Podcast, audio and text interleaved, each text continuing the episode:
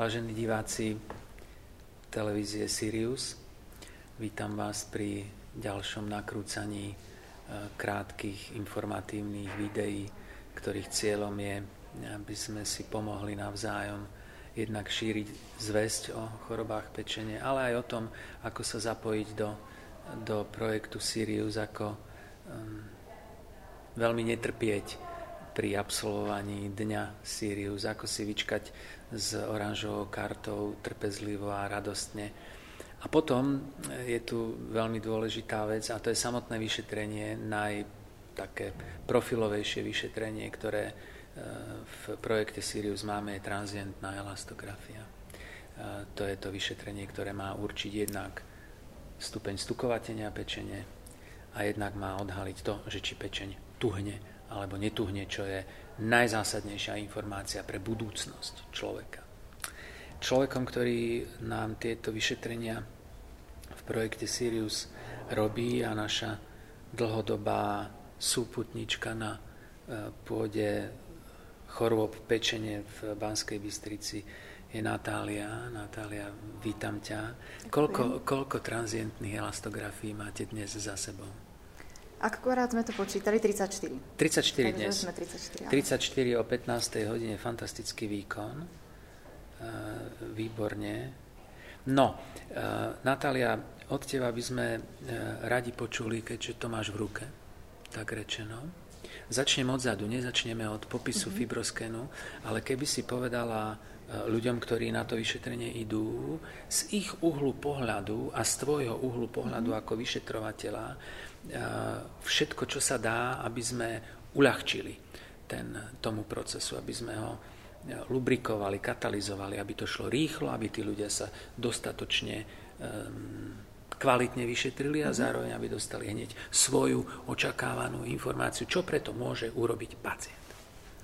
O, tak v prvom rade pred tým vyšetrením vlastne pacient musí byť tri hodiny na lačnom, to je vlastne tá prvá podstatná informácia pre tých pacientov, aby nám to nehádzalo nejaké artefakty, aby to vyšetrenie bolo teda kvalitné. A potom o, takou druhou podstatnou vecou je určite poloha toho pacienta. To znamená, že v podstate pacient leží na lôžku, leží vo vodorovnej polohe. Dôležité je, aby mal pravú ruku položenú za hlavou. Ukáž to. Čiže pravú. Čiže takto, aby ju mal za hlavou a aby mal vlastne preloženú pravú nohu cez ľavú, čiže mať vystreté nohy a pravú cez ľavú. Ukáž to ešte jedenkrát, nech si to ľudia môžu vyskúšať pred kamerou, aj, aj s tou rukou, ak ťa môžem takto poprosiť. Aha, aha. Čiže v podstate a dôležité je, aby vytvorili ako keby taký poloblúk alebo tzv. Tvar banánu, tomu hovoríme áno, niekedy. Áno. To znamená, že v podstate... Ak môžeš tiež to naznač. Tak, takýmto štýlom, aby boli proste ohnutí. Ako podstatné to kvôli tomu, aby sme vlastne rozšírili medzirebrové priestory, pretože vlastne tú sondu prikladáme medzi rebra. A mnohí pacienti majú napríklad úzke tie medzirebrové priestory, tak aby sa rozšírili práve tou polohou, aby sme mali v podstate lepší ten obraz a vedeli to kvalitnejšie vyšetriť. Takže tá poloha banánu je taká ako podstatná uh-huh. pre nás tiež. Uh-huh. Čo je ešte dôležité, aby teda pacient nerozprával počas vyšetrenia, lebo to tiež potom môže robiť artefakty. A takisto aj čo sa týka dýchania, tak je dôležité, aby si dýchali úplne v kľude, čiže žiaden hlboký nádych, výdych, ale proste úplne o, klasicky dýchať, len si prirodzene. Z dnešných tých tridsať vyšetrení to je hodne. To, je, to už je číslo, ktoré postupne, ako pôjdeme po mestách, tak sa nám asi naplní um, to také očakávanie, že by sme chceli vedieť, koľko ľudí, ktorí nemajú známu choru, chorobu pečene, alebo majú stukovatenie pečene, ktoré nie je pravidelne sledované, má pečeň už stuhnutú. Máš nejakú predstavu o tom, ako je to dnes? Dnes určite už sme mali dvoch pacientov s fibrozou, že už je teda tuhá pečeň. A tukovej choroby, myslím, že aj polovica už. Čo už zo pätnásť pacientov určite bolo, že malo proste istý stupeň tukovej pečene. Čo už je pomerne, pomerne ako veľké číslo, vzhľadom na tých tridsaťštyri.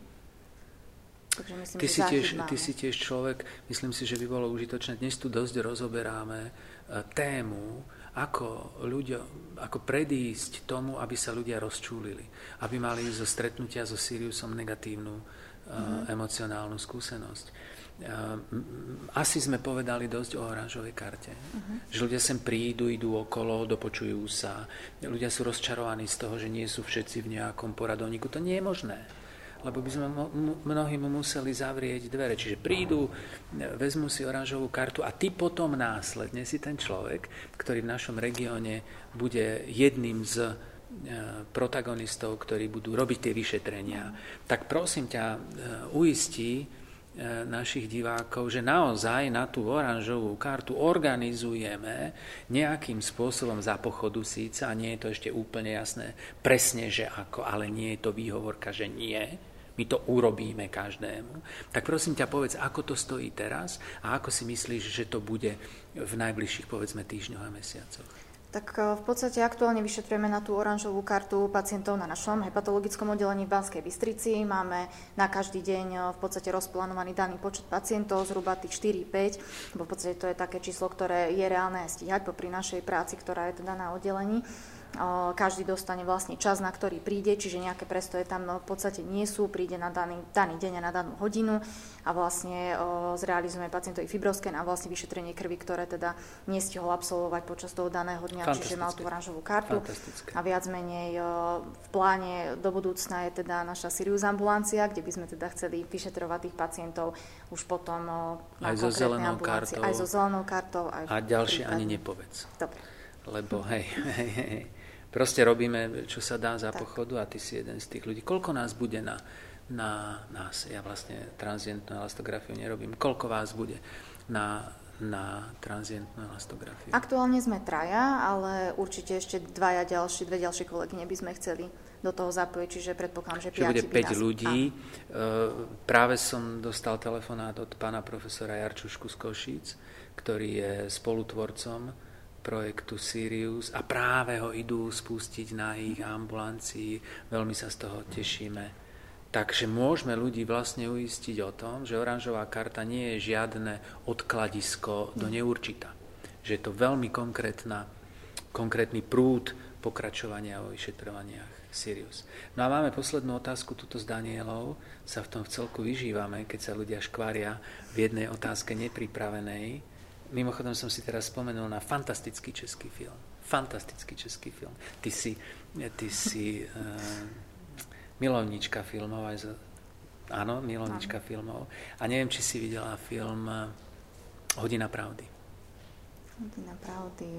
Hodina pravdy ti je o takomto uh, človeku, ktorý robí takéto rozhovory. Ešte, na to som vôbec nebol pripravený. Uh-huh. A on si s rôznymi známymi alebo menej známymi ľuďmi vyhradí nejakú hodinu a z toho štyri otázky sú dopredu pripravené a jednu otázku dá takú, na ktorú nie sú pripravení a ako ho to dobehne.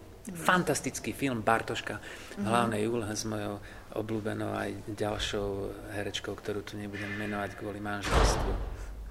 Kvôli manželstvu. Buchli dvere, tak len aby bolo jasné. Kvôli manželstvu ju nemenujem. No a tá otázka od nás, tá nepripravená je, prečo to robíš, ale on ti to povedal. Či si to nepočula? Odtiaľ to odišiel ten, ten náš kolega z Čech a myslím si, že to prezradil. Prečo ten to robíš? Ten kolega mi to nepovedal. Nepovedal, takže si nepripravený. Takto ideme vidieť na ostrov. Prečo to robíš? Sirius, uh-huh. celý projekt.